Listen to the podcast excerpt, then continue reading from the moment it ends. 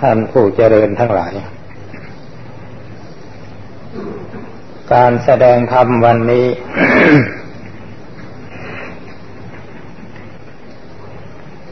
คิดว่า จะไม่พูดอะไรให้มาก เพราะการแสดงธรรมก็คือการนำเรื่องของธรรมะมาเล่าสู่กันฟัง ตามความรู้และความสามารถของผู้ที่จะพูดได้ มากน้อยเพียงใดแค่ไหน และเคยได้ผ่านการปฏิบัติมีความรู้สึก เข้าใจในหลักการปฏิบัติ เพียงใดแค่ไหนตามชั้นภูมิของตัวเอง ดังนั้น การเรียนปริยัติในการฟังเทศนี่เข้าใจว่าท่านทั้งหลายก็ฟังกันมามาก และการปฏิบัติตามธรรมะที่เราฟังเลยเรียนรู้แล้วนั้น ก็เข้าใจว่าจะมากพอๆกัน ดังนั้นณโอกาสนี้ จึงใกล้ที่ จะขอเชิญชวนบรรดาท่านผู้มีเกียรติทั้งหลาย จงกำหนดจิตตั้งใจว่า ฉันจะตั้งใจสมาธิ ให้ดวงจิตของท่านเป็นสมาธิสติภวัง เพื่อให้เกิดปัญญารู้แจ้งเห็นจริง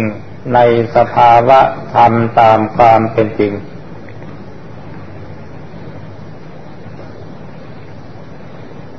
แล้วก็รวมเอาความรู้สึก ทั้งหมดไปรวมอยู่ที่ดวงจิตนึกถึงพระบรมครู คือพระพุทธพระธรรมพระสงฆ์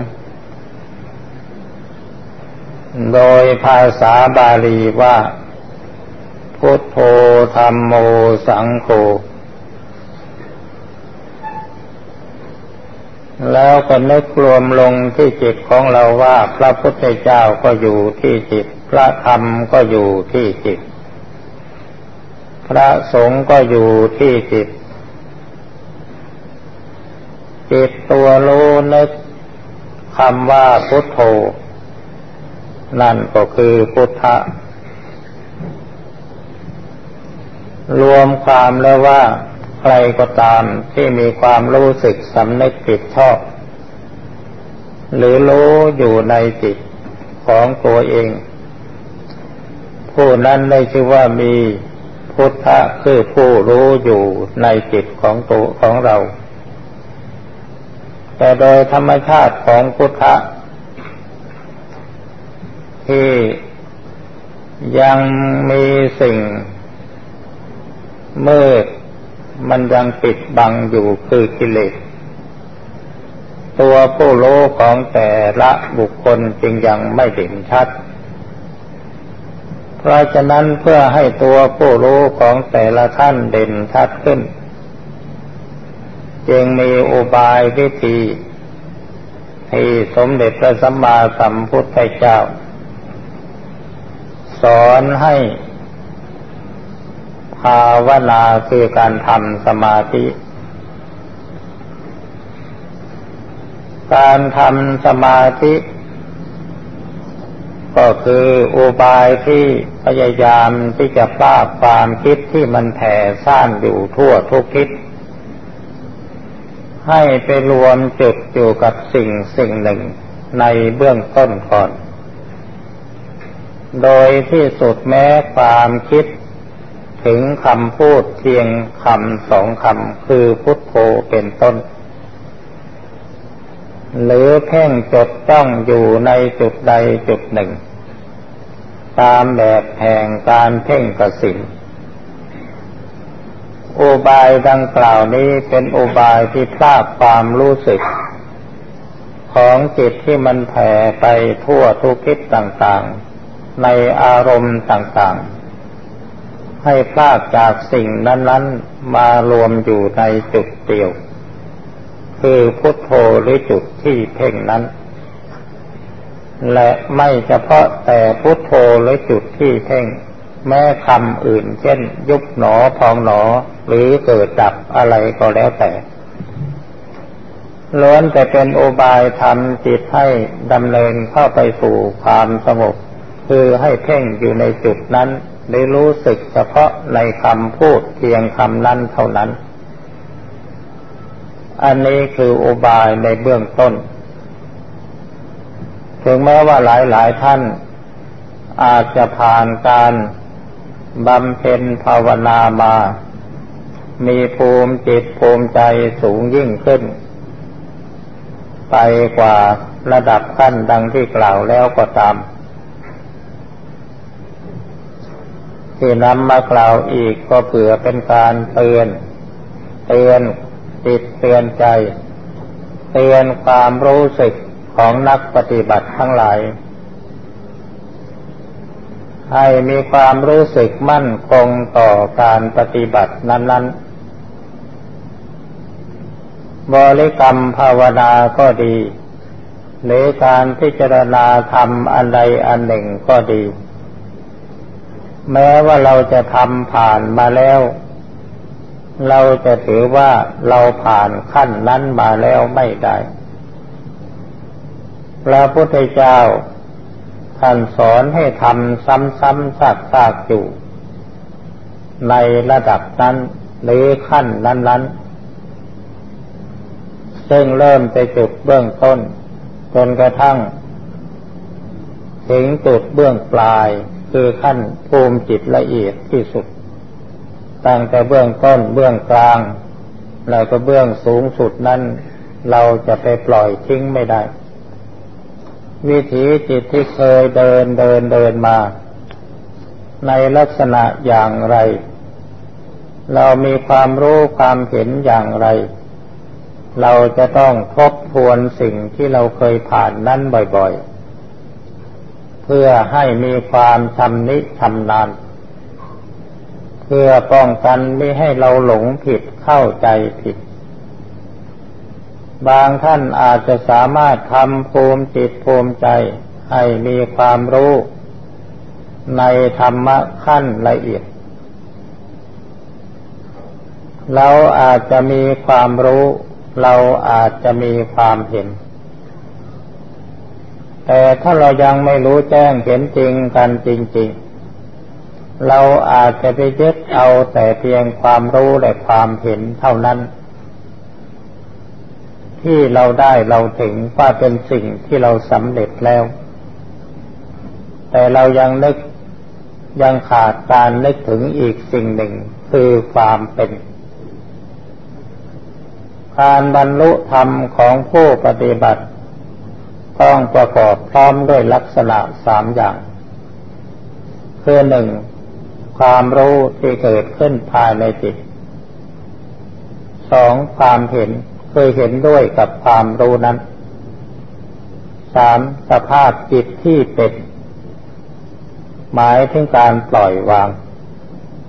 ประกอบพร้อมในลักษณะทั้งสามอย่างนี้จึงจะได้ชื่อว่าเรามีทั้งรู้ทั้งเห็นทั้งเป็นทีนี้สิ่งที่เรารู้เราเห็นเราเป็น แม้จะเป็นสิ่งเก่าสิ่งเดิมที่เราพิจารณาซ้ำๆซักๆอยู่นั้น มันก็เป็นโอบายที่จะทำให้สภาพจิตของเราเปลี่ยนแปลงขึ้น ตามลำดับขั้นแห่งความสามารถ เพราะฉะนั้นในหลัก ที่ครูบาอาจารย์ท่านเคยกล่าวแนะนำสั่งสอนหรือหลักในพระสูตรต่างๆ ซึ่งท่านทั้งหลายอาจจะได้เรียนมาแล้ว เช่นอย่างในหลักของโพชฌง มีปรากฏว่าภาวิตาพหุลีกตา อบรมให้มากมากกระทำให้มากมากทำให้ชำนิชำนาญนี่คือหลักการของท่านสำหรับวันนี้ อาตมา จะกล่าวถึงหลักการปฏิบัติเพียงแค่ขั้นอนุสติ อนุสติคือการระลึก ในขั้นนี้จะยกเอาตัวอย่างแห่งการระลึกถึงพระพุทธเจ้าคือพุทธานุสติมาพูดพอเป็นตัวอย่าง การนึกถึงคุณของพระพุทธเจ้าเรียกว่าพุทธานุสติ ซึ่งเป็นอนุสติข้อหนึ่งในอนุสติสิบ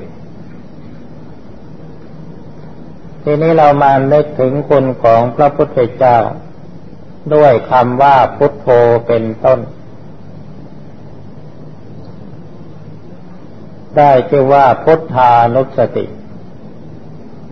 ทีนี้ถ้าเรานึกคำว่าพุทโธพุทโธซ้ำๆอยู่อย่างนั้น กลายเป็นการภาวนาหรือการอบรมจิต เพื่อจะให้จิตของเรามาติดอยู่กับคำพูด คือคำว่าพุทโธเพียงคำเดียว อันนี้เป็นอุบายในเบื้องต้น ทีนี้ขอให้ท่านลองสังเกตดูว่า เมื่อท่านนึกถึงคำว่าพุทโธ พุทโธ พุทโธ พุทโธ พุทโธติดติดกัน โดยไม่ปล่อยให้มีช่องว่าง จิตของท่านสามารถที่จะคิดถึงสิ่งอื่นได้ไหม ในเมื่อท่านนึกพุทโธติดติดกัน ให้ทียิบ เข้าใจว่าคงไม่มีโอกาสที่จะส่งกระแสไปในทางอื่นได้ เว้นเสียแต่ว่าท่านอาจจะเผลอไปสักพักหนึ่ง แล้วจิตของท่านอาจจะลืมคำว่าพุทโธแล้วส่งกระแสไปในทางอื่น เมื่อท่านรู้สึกตัวแล้วก็เอามานึกไว้ที่พุทโธตามเดิมเมื่อจิตของท่านเผลอไปนึกถึงสิ่งอื่นเมื่อไร ท่านก็เอามานึกไว้ที่พุทโธ พุทโธ พุทโธตามเดิม และพุทโธนี่ท่านสามารถที่จะนึกได้ ไม่เฉพาะแต่เวลาที่ท่านมานั่งหลับตาอยู่ในขณะนี้เท่านั้น แม้ท่านจะยืนเดินนั่งนอนกินดื่มทำพูดคิดทำอะไรอยู่ท่านนึกได้ บางท่านอาจจะคิดว่าเดินนึกพุทโธกลัวจะเป็นบาป นอนนึกพุทโธกลัวจะเป็นบาป อย่าไปเข้าใจผิด เราสามารถที่จะนึกพุทโธได้ ทุกการทุกเวลาทุกสถานที่ ไม่ว่าเราจะอยู่ที่ไหนๆเรานึกได้ทั้งนั้นเรียกว่านึกได้ตลอดเวลาก็แล้วกัน ถ้าท่านตั้งใจที่จะนึกนึกพุทโธพุทโธพุทโธพุทโธเอาไว้อย่างนั้น ในเมื่อนึกพุทโธอยู่ตลอดเวลาจิตมันไม่สงบเป็นสมาธิไม่นิ่งไม่สว่าง อย่างที่แบบแผนตำรับตำลาท่านกล่าวไว้ มันจะได้ประโยชน์อะไร มันได้อยู่ตรงที่ว่า ท่านสามารถที่จะเอาพุทโธสกัดกั้นตามคิดเอาไว้ ไม่ให้ปล่อยความรู้สึกไปคิดไปสร้างบาปสร้างกรรมอย่างอื่นหรือให้ความคิดที่เราเรียกว่าความคิดชั่วความคิดไม่ดีนั้น มันน้อยลง แม้จะโดยความตั้งใจก็ตาม นี่เราเอาผลกันเพียงแค่นี้ก่อน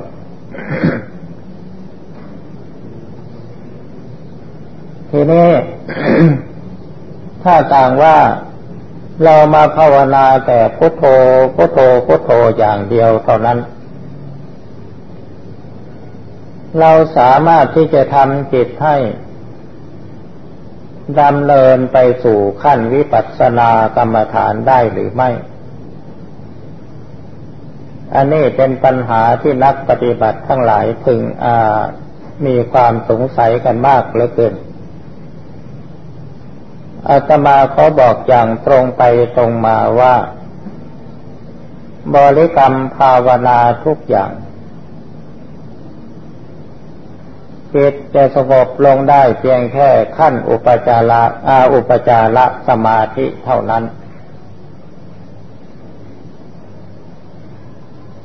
เช่นคำบริกรรมภาวนาว่าพุทโธพุทโธหรือยุบหนอพองหนอก็ตาม เมื่อท่านนึกซ้ำๆจากๆอยู่อย่างนั้น เมื่อจิตสงบลงไปจริงๆคือมันมีอาการวูบว่าแล้วก็สงบลงไปสว่างขึ้นคำบอที่ท่านคำบริกรรมภาวนาที่ท่านนึกอยู่นั้น มันจะหายไปทันที ในเมื่อคำว่ายุบหนอพองหนอก็ดี พุทโธก็ดี หายไปในขณะที่ท่านมีอาการ รู้สึกเคลิ้มเคลิมลงไปคล้ายกับจะนอนหลับ ในตอนนี้จิตมันยังไม่ถึงขั้น อัปปนาสมาธิเป็นแต่เพียงเริ่มจะ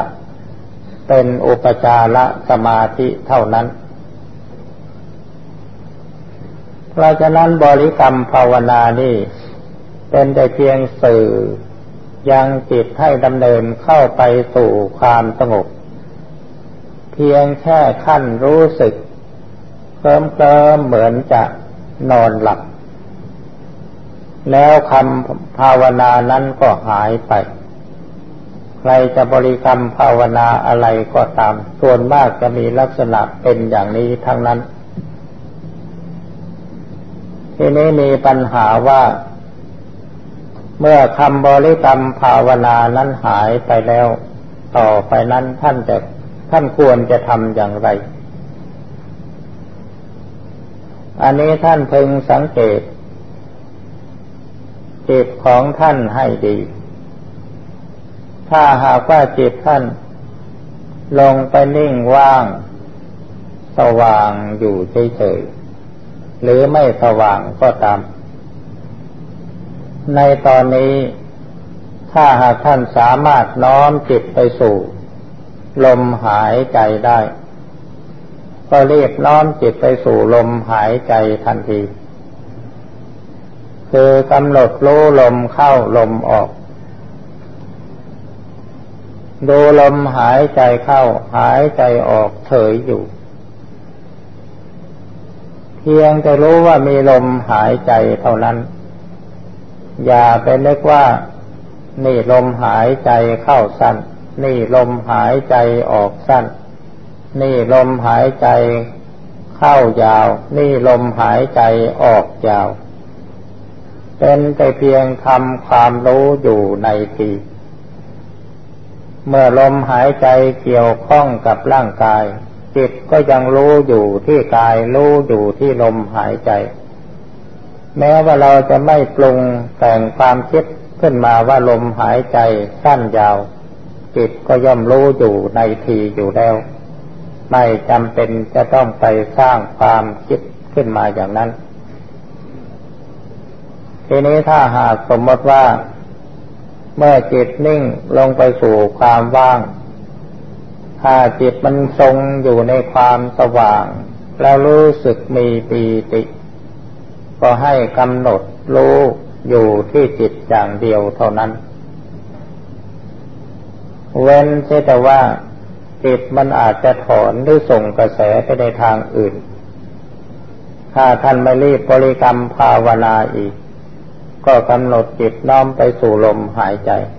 เอาลมหายใจเป็นเครื่องรู้ของจิตเป็นเครื่องระลึกของสติ หรือในช่วงนี้บางท่าน อาจจะน้อมจิตไป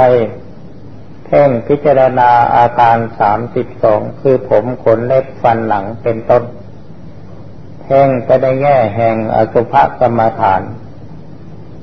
คือผมขนเล็บฟันหนังเป็นของปฏิกูลหน้าเกลียดโสโครกไม่สวยไม่งาม พิจารณากลับไปกลับมาอยู่อย่างนั้น ในเมื่อท่านมายึดเอาลมหายใจ หรืออาการสามสิบสองซึ่งเรียกว่ากายคติ กายคตาสติ มาเป็นเครื่องรู้ของจิต มาเป็นเครื่องระลึกของสติกรรมฐานทั้งสองอย่างนี้จะเป็นอุบายนำจิตของท่านให้ดำเนินเข้าไปสู่ อัปปนาสมาธิหรือถึงขั้นสมถกรรมฐาน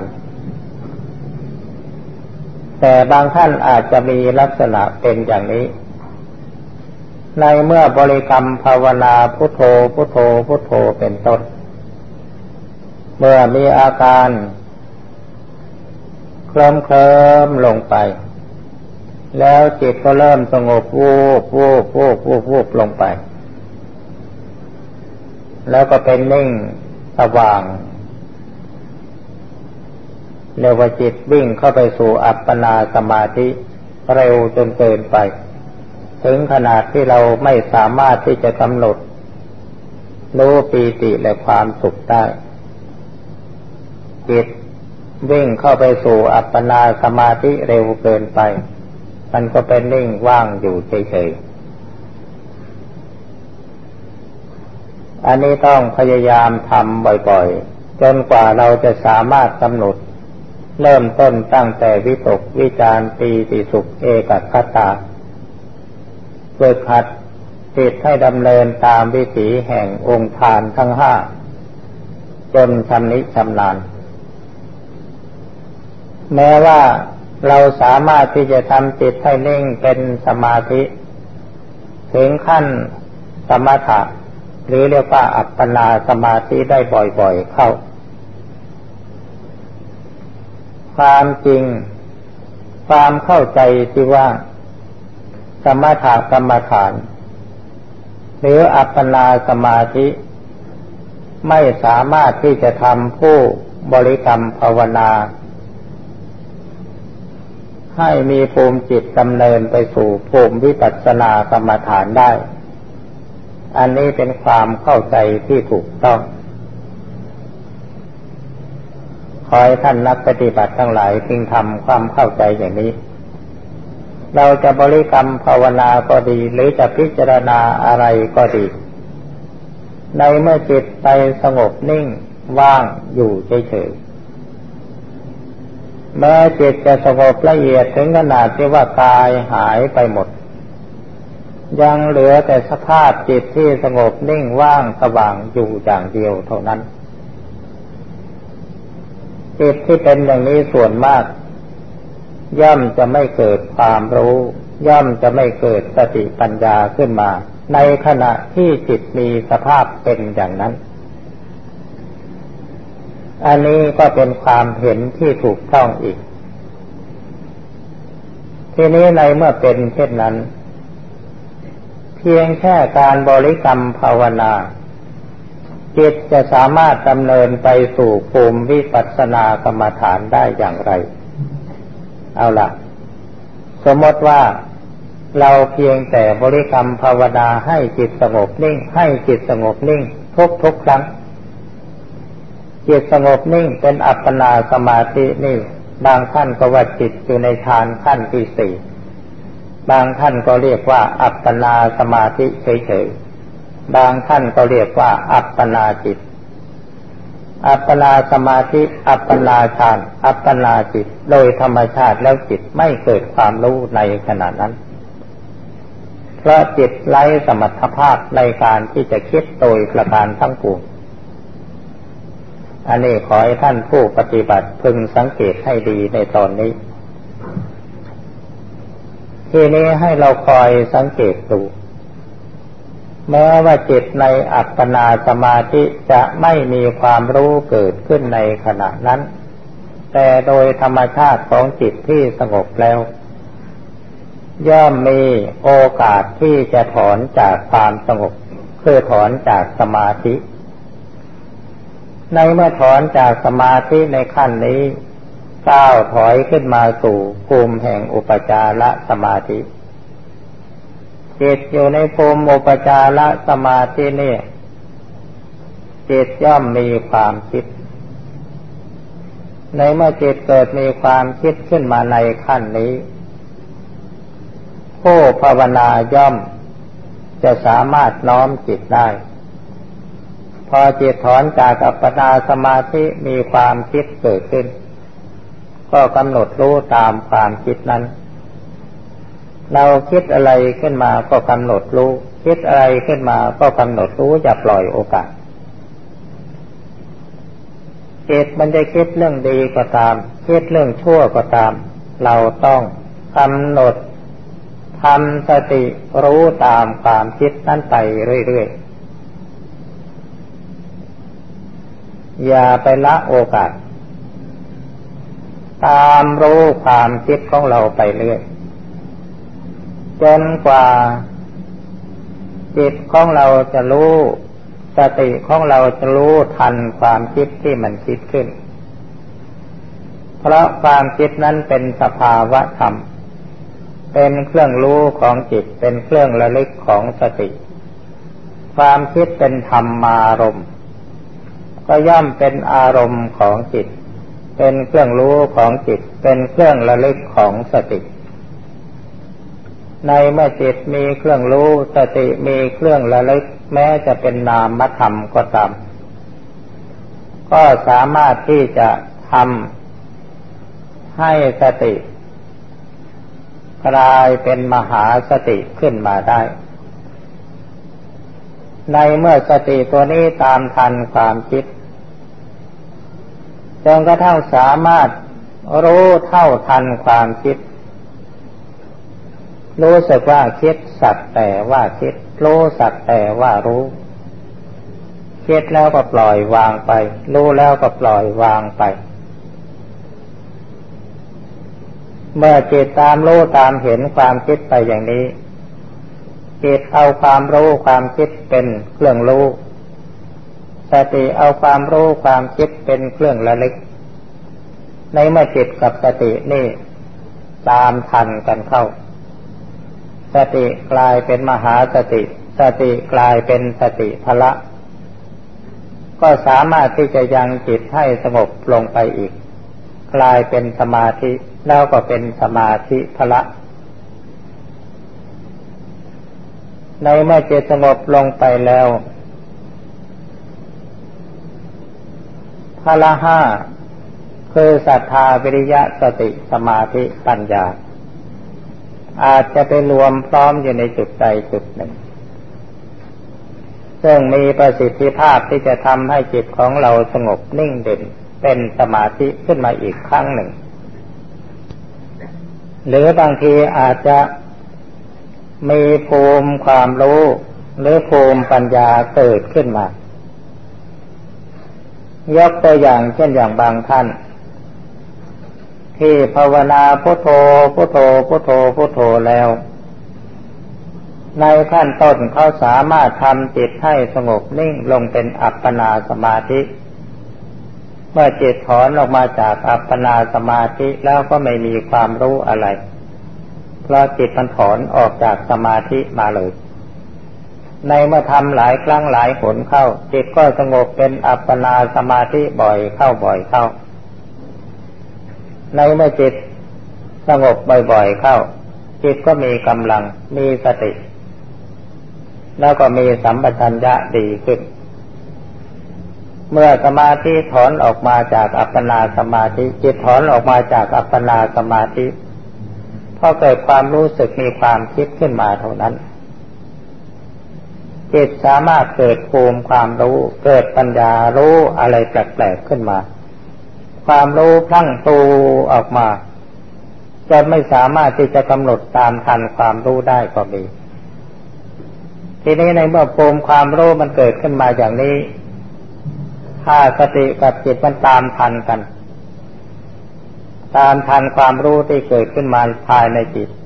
มันก็กลายเป็นภูมิวิปัสนาภูมิปัญญาที่เกิดขึ้นในจิต การอธิบายนี้ การใช้คำพูดอาจจะไม่ตรงตามความเป็นจริง อาจจะกระท่อนกระแท่น หรือบางทีก็อาจจะสับสน จึงขอฝากไว้สำหรับท่านผู้ฟัง ได้พิจารณาเพิ่มเติมอีกครั้งหนึ่ง ซึ่งอยากใครที่จะขขอให้บรรดาท่านทั้งหลาย ที่ยังสงสัยอยู่ว่า บริกรรมภาวนานี่จิตเป็นได้เพียงแค่ สมถะกรรมฐานเท่านั้น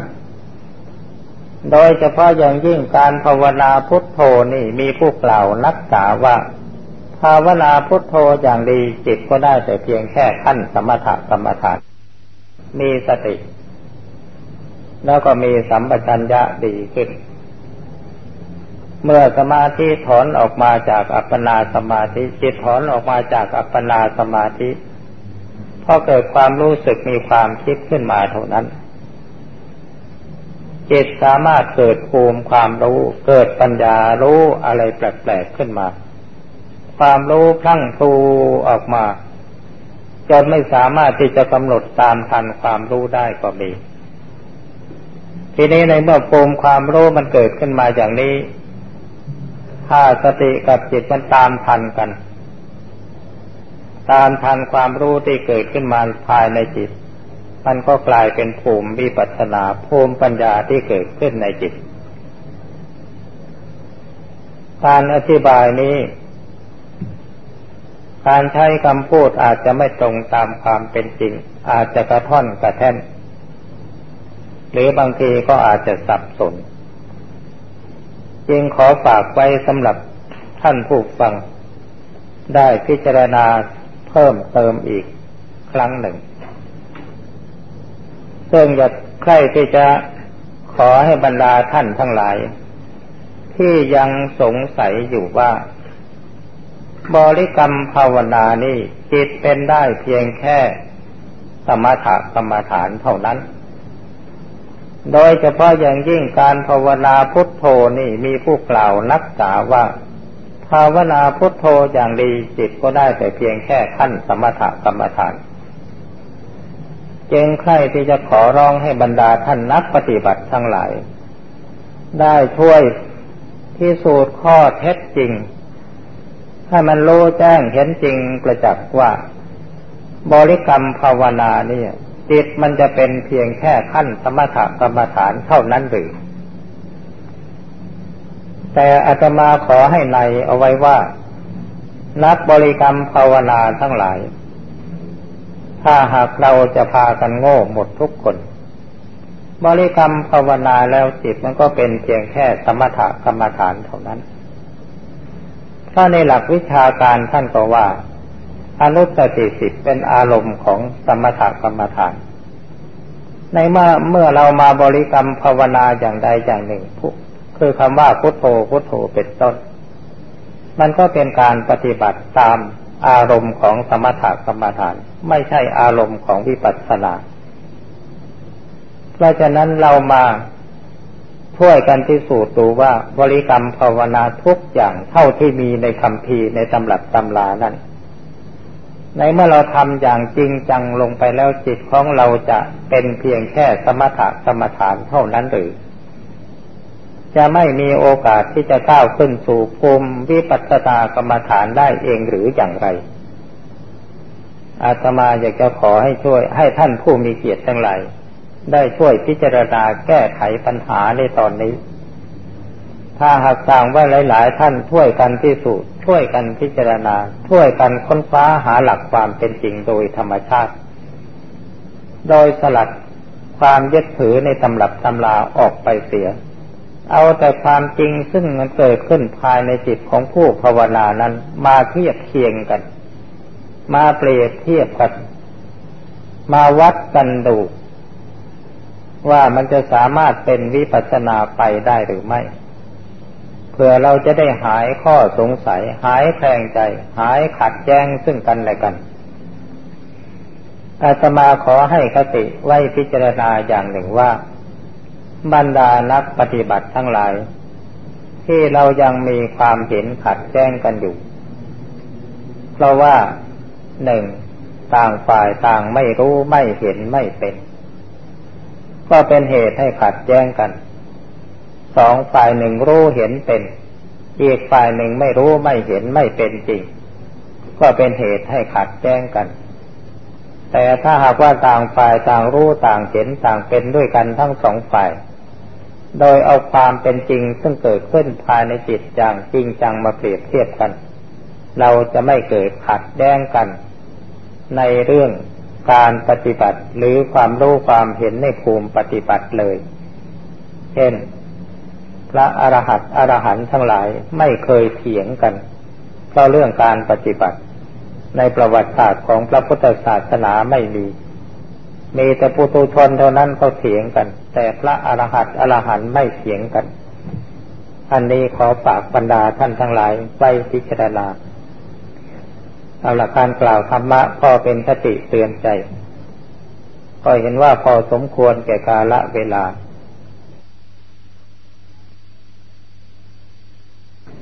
ตอบปัญหา วันนี้รู้สึกว่า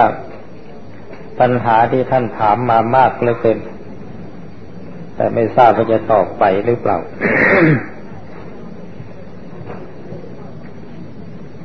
ปัญหาข้อแรก นี่ขอตอบปัญหาข้อแรกที่มีคำถามว่า นิพพานังปรมังสุขขัง หมายความว่าอย่างไร ต่างกับนิพพานังปรมังศูนย์อย่างอย่างไร อันนี้เป็นปัญหา เป็นปัญหาที่นึกขึ้นมาแล้วก็ถาม นิพพานังปรมังสุขขัง เป็นภาษาบาลี เมื่อตอบออกมาก็คือว่า พระนิพพานเป็นสุขอย่างยิ่ง นิพพานังปรมังศูนย์อย่าง พระนิพพานแต่ว่าพระนิพพานเป็นธรรมว่างอย่างยิ่ง หรือศูนย์อย่างยิ่ง ความหมายของคำพูดก็ต่างกันอยู่แล้ว อันหนึ่งหมายถึงความสุข อันหนึ่งหมายถึง ความศูนย์คือศูนย์เปล่าไม่มีอะไรทีนี้ปัญหาที่น่าจะสงสัยก็ก็อยู่ตรงที่ว่าเนพาลังปรมังศูนย์อย่าง เราเข้าใจว่าพระนิพพานนี่ศูนย์เพราะว่านิพพานะก็แปลว่าดับ พึงทำความเข้าใจว่าคำว่าดับนี่เป็นอาการดับของกิเลส กิเลสตัณหามานะทิฏฐิอวิชชาดับหมด แต่สิ่งที่ยังเหลืออยู่การดับนั้น อาจจะไม่ได้ขอฝากท่านผู้ฟังทั้งหลายไว้ช่วยพิจารณาในการมาเทศคราวก่อน ว่าสิ่งที่เหนือการดับนั่นพระพุทธเจ้าไม่ได้บอกเราไว้ว่าสิ่งนั้นคืออะไรอาตมาก็เลยขอฝากท่านผู้ฟังไว้ ให้ช่วยกันพิจารณาที่ได้คำถามด้วยว่านิพพานังปรมังสุขขังพระนิพพานสุขอย่างยิ่งกับ นิพพานังปรมังศูนย์อย่างพระนิพพานเป็นธรรมว่างอย่างยิ่ง อันนี้ความแปลคำแปลก็มีความหมายส่อความต่างกันอยู่แล้ว อันหนึ่งหมายถึงความสุข อันหนึ่งหมายถึงความศูนย์คือศูนย์เปล่า คือมันศูนย์ศูนย์จากกิเลสตัณหามานะทิฏฐินั่นเอง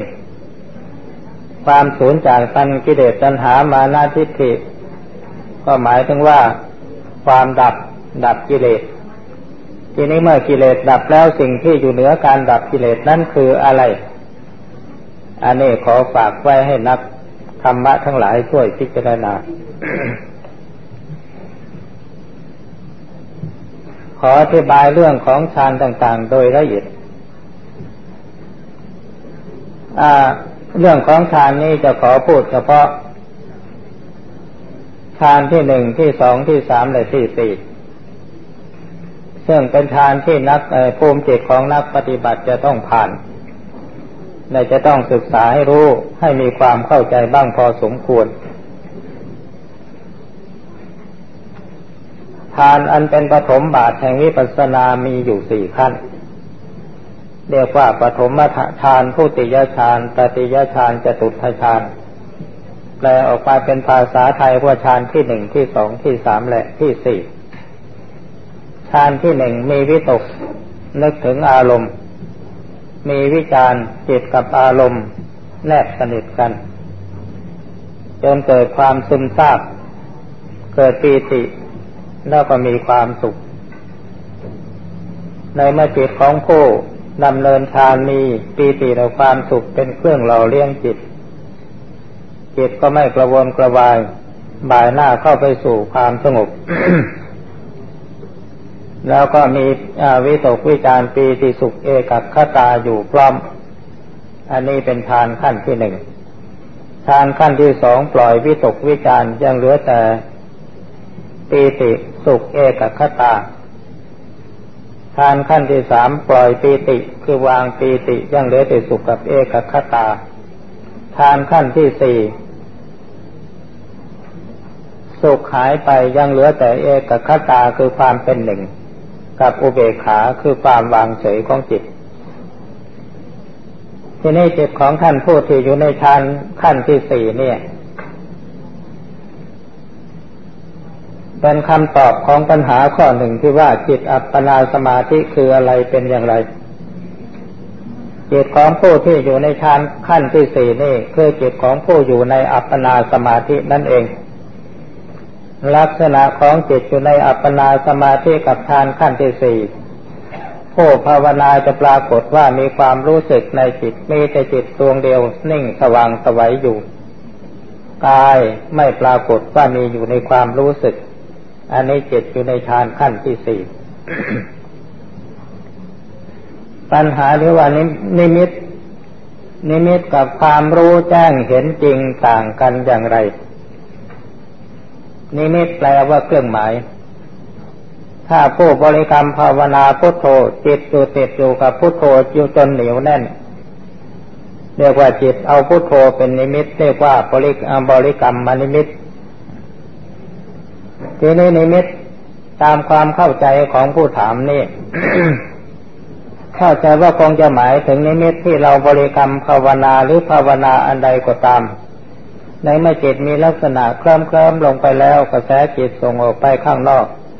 แล้วก็มีภาพต่างๆเกิดขึ้นในความรู้สึก จะเป็นภาพคนภาพสัตว์หรือภาพอะไรก็แล้วแต่ อันนี้มาอ่าอันอันนี้เรียกว่านิมิต ทีนี้ส่วนความรู้แจ้งนั้น ความรู้แจ้งเห็นจริง ความรู้แจ้งเห็นจริง อย่าเข้าใจว่าจิตสงบลงแล้วมีแสงสว่างเป็นความรู้แจ้ง เห็นจริง ขอให้กำหนดเอาอย่างนี้ดีกว่าง่ายดี สมมติว่าท่านมีความสงสัยอยู่ว่าสมาธิคืออะไร และสมาธิมีลักษณะเป็นอย่างไร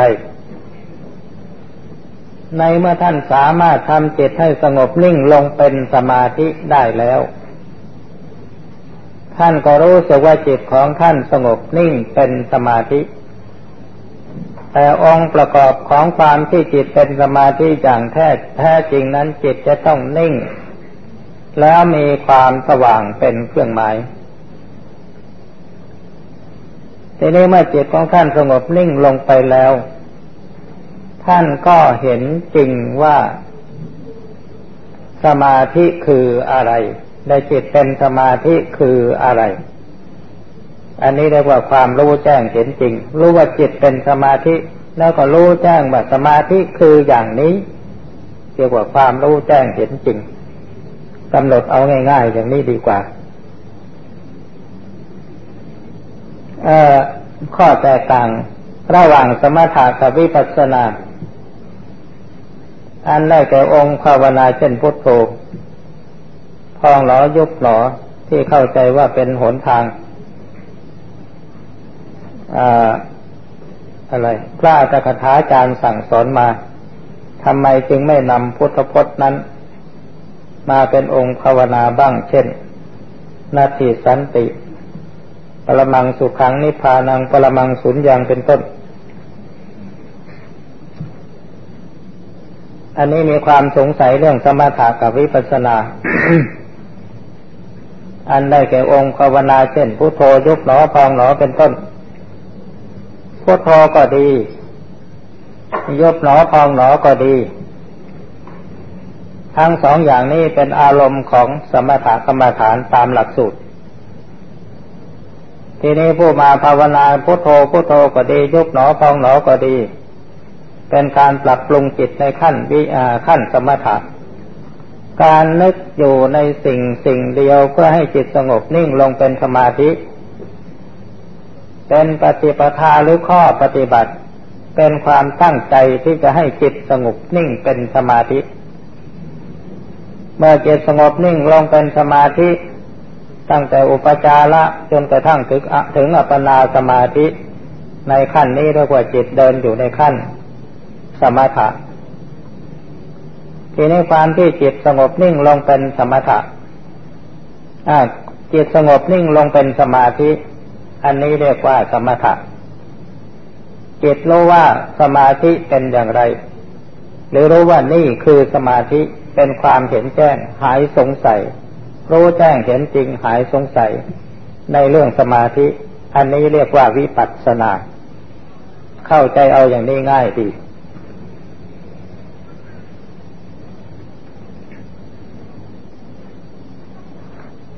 อีกปัญหานี้การกำหนดจิตจำเป็นต้องกำหนดให้อยู่ในส่วนใดส่วนหนึ่งของกายหรือไม่ การกำหนดจิตเรามีความจำเป็นจะต้องกำหนดให้อยู่ในส่วนหนึ่ง ส่วนใดส่วนหนึ่งของร่างกายเช่นอย่างการกำหนดรู้ลมหายใจพร้อมกับพุทเข้าโทออก ลมหายใจก็เป็นส่วนหนึ่งของร่างกาย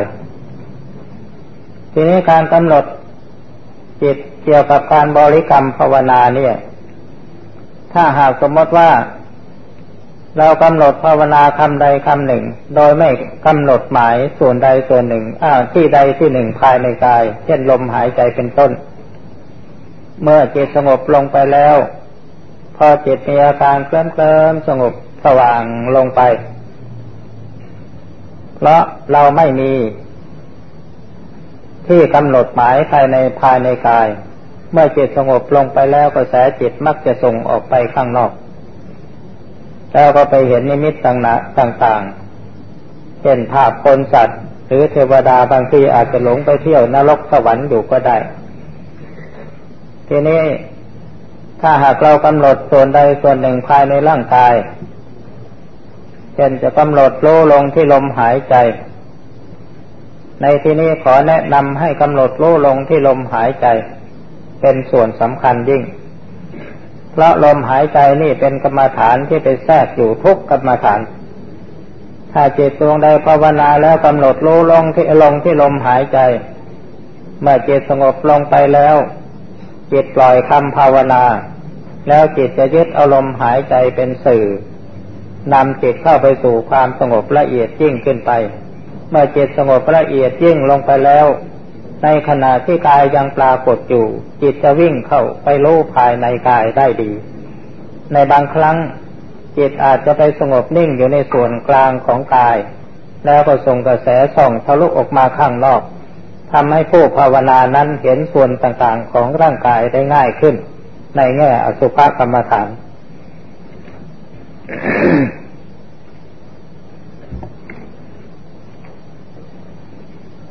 จะทราบได้อย่างไรว่าทำสมาธิถึงขั้นอัปปนาแล้ว อันนี้ได้ตอบแล้วว่า สมาธิขั้นอัปปนาเรียกว่าสมถะ วิธีสังเกตก็คือว่าเมื่อจิตสงบนิ่งลงไปแล้วนิวรณ์ห้าหายไปหมด กามฉันทะพยาบาทจินมิทะอุตจักกุกจาวิกิกิจฉา ความลังเลหายไปหมด ยังเหลือแต่จิตนิ่งสว่างอยู่อย่างเดียว อันนี้เรียกว่า อัปจิตถึงอัปปนาสมาธิแล้ว หรือเรียกว่าขั้นสมถะ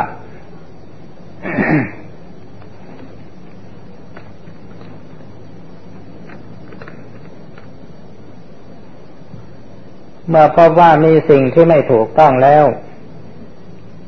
ไม่สัมมนาแก้ไข ก็จะมีทำให้อะไร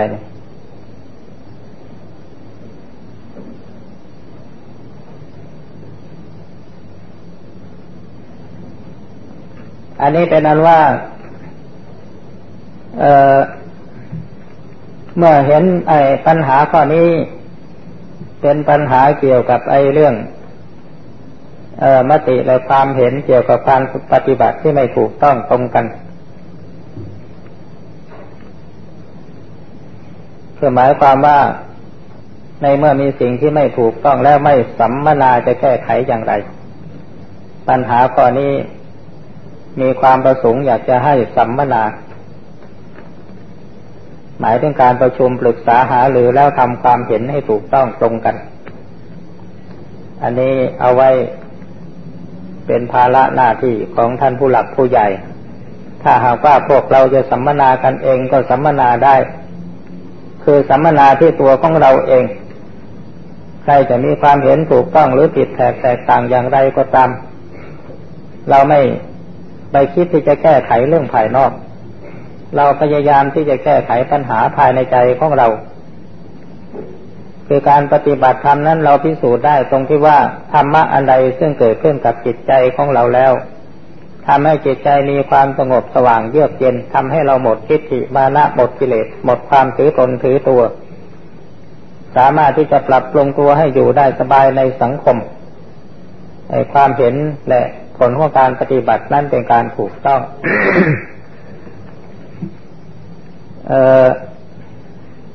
ปัญหาข้อนี้ เกี่ยวกับเรื่องอดีตการ หมายถึงปุเพนิวาสานุสติยานถามว่าความเห็นอันนี้เป็นความเห็นที่ถูกต้องหรือไม่ออันนี้พึงอขอให้คติเตือนเอาไว้ว่า เรื่องปุเพนิวาสานุสติยานนี่เด็ดโปรดกรุณาระมัดระวัง และก็อย่าเพิ่งไปเชื่อ ส่วนมากปุเพนิวาสานุสติยานนี่บางทีมัน มันโกหกหรือมันแก้ก็ได้ ซึ่งบางครั้งท่านพูดเคยไปที่วัดป่าสารวันเคยยกตัวอย่างเล่าตัวอย่างให้ฟังบ่อยๆ เพราะฉะนั้นความเห็นหรือความรู้ในเรื่องอดีตชาติเนี่ย เอาไว้รู้ๆแล้วก็พิจารณาให้มันถี่ถ้วน ความรู้อันใดที่เรายังมีความสงสัยข้องใจอยู่ พึงสันนิษฐานเกิดว่าความรู้อันนั้น มันยังไม่แน่ และยังไม่จริงเท่าที่ควร ความรู้แจ้งเห็นจริงจะจะต้องทำให้ผู้รู้หายสงสัยปัญหาข้อนี้ การฝึกนั่งสมาธิโดยการนั่งขาขวาทับขาซ้ายมือขวาทับมือซ้ายนั่งอยู่ประมาณสิบนาทีเกิดอาการชาที่เท้าทั้งสองข้างควรจะปฏิบัติอย่างไร อันนี้ถ้าทนไม่ไหวก็เปลี่ยนอิริยาบถได้ การทำสมาธินี้เป็นกิริยาของใจ การนั่งยืนเดินนอน อันนั้นเป็นท่าแสดงประกอบ เป็นการเปลี่ยนอิริยาบถหรือเป็นการบริหารร่างกาย เปรียบเหมือนนักศึกษานักเรียนหรือข้าราชการที่ท่านมีการเล่นกีฬา เป็นการออกกำลังกาย ทีนี้กีฬาของผู้ปฏิบัตินั่นก็มีการเดินจงกรมการยืน การนั่งสมาธิ การนอน การเปลี่ยนอิริยาบถ ถ้าหากนั่งอยู่ประมาณสิบนาทีมันปวดแข้งปวดขาชาเน็บกินจนทนไม่ไหวก็พลิกได้เปลี่ยนได้ เพราะการทำสมาธิเป็นกิริยาของใจ ให้ถือเอาเรื่องของใจเป็นใหญ่ ใจกำหนดบริกรรมภาวนาหรือพิจารณาทำอยู่ แม้เราจะอยู่ในท่าไหน ก็ ก็ทำได้ทั้งนั้นปัญหาอีกข้อหนึ่ง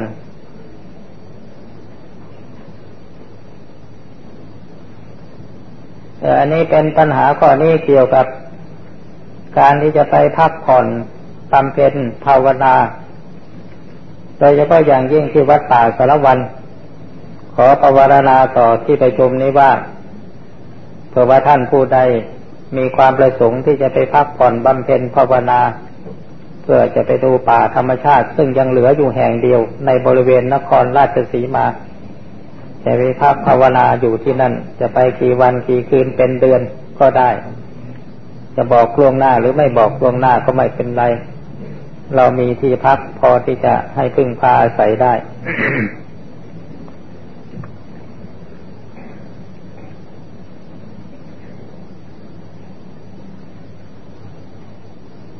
กำหนดยุบหนอพองหนอ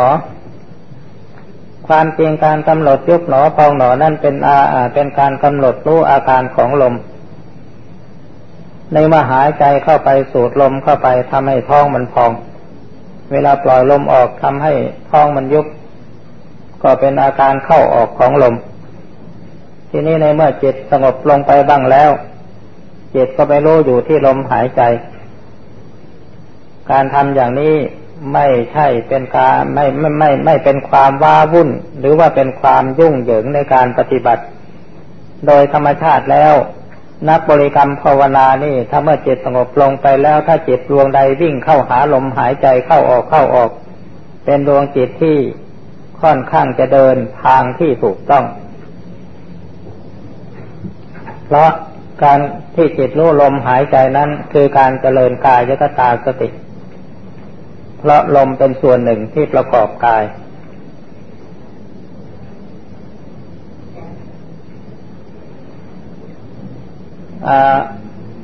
ท่อนที่สองของปัญหานี้เมื่อทำจิตให้รวมลงไปแล้วมาตามรู้ความคิด การทำเช่นนี้ เป็นการถูกต้อง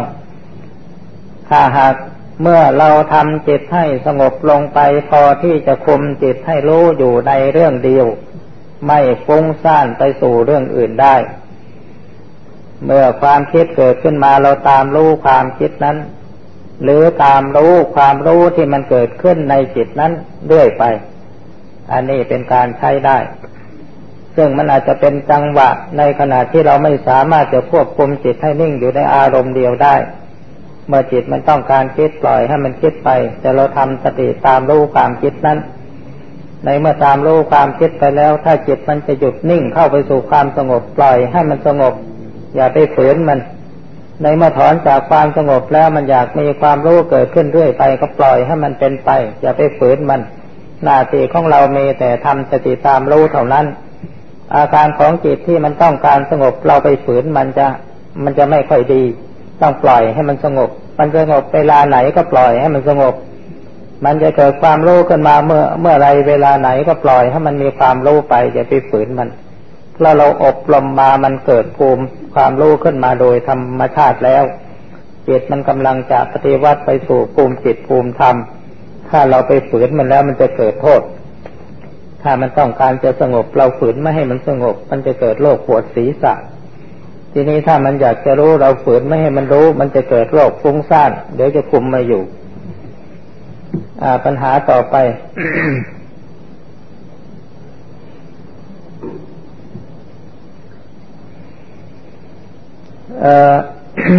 การบริกรรมภาวนาโดยทั่วๆไปพูดถึงคำบริกรรมภาภาวนาโดยทั่วไปไม่ว่าคำไหนทั้งนั้น เป็นแต่เพียงเครื่องล่อให้จิตเข้าไปยึดอยู่ในคำคำนั้น ดังที่ได้อธิบายให้ฟังแล้วในตอนเทศ จะเป็นคำพูดคำไหนก็ได้ ทีนี้เราจะมาพุโทโธพุโทโธพุโทโธแล้วมาเปลี่ยนเป็นยุบหนอพองหนอก็แล้วแต่จังหวะ หรือเราอาจจะหาคำอื่นที่เรานึกว่าดีกว่านี้มาว่าก็ได้ อให้เป็นคำบริกรรมภาวนาก็แล้วกัน ไม่ไม่ไม่ไม่เป็นการผิด หรือท่านจะตำหนิว่าเปลี่ยนบ่อยๆนัก มันทำให้จิตมันเปลี่ยนความรู้สึกอยู่เรื่อยจิตมันจะไม่สงบ ถ้าท่านสงสัยว่ามันจะเป็นอย่างนั้นก็เอามันสักอย่างเดียวจะเป็นคำไหนก็ได้ทำอย่างจริงจังโดยปราศจากความสงสัยนึกว่าคำบริกรรมนี่แหละ จะช่วยให้จิตของเราสงบแล้วก็ว่ากันไป จะเอาพุทโธพุทโธก็ได้ยุบล้อปองหนอก็ได้ทั้งนั้น การหลับตาเพ่งระยะหนึ่ง จิตเห็นดวงไฟสีแดงปรากฏชัด จึงเพ่งดูต่อไป แต่แล้วนานๆเข้าดวงไฟสีแดงนี้ก็ค่อยหายไป เมื่อหายไปแล้วเพ่ง อีกก็ไม่เห็นดวงไฟที่กล่าวนี้อีกเลยอยากทราบว่าที่เห็นดวงไฟสีแดงนี้คืออะไร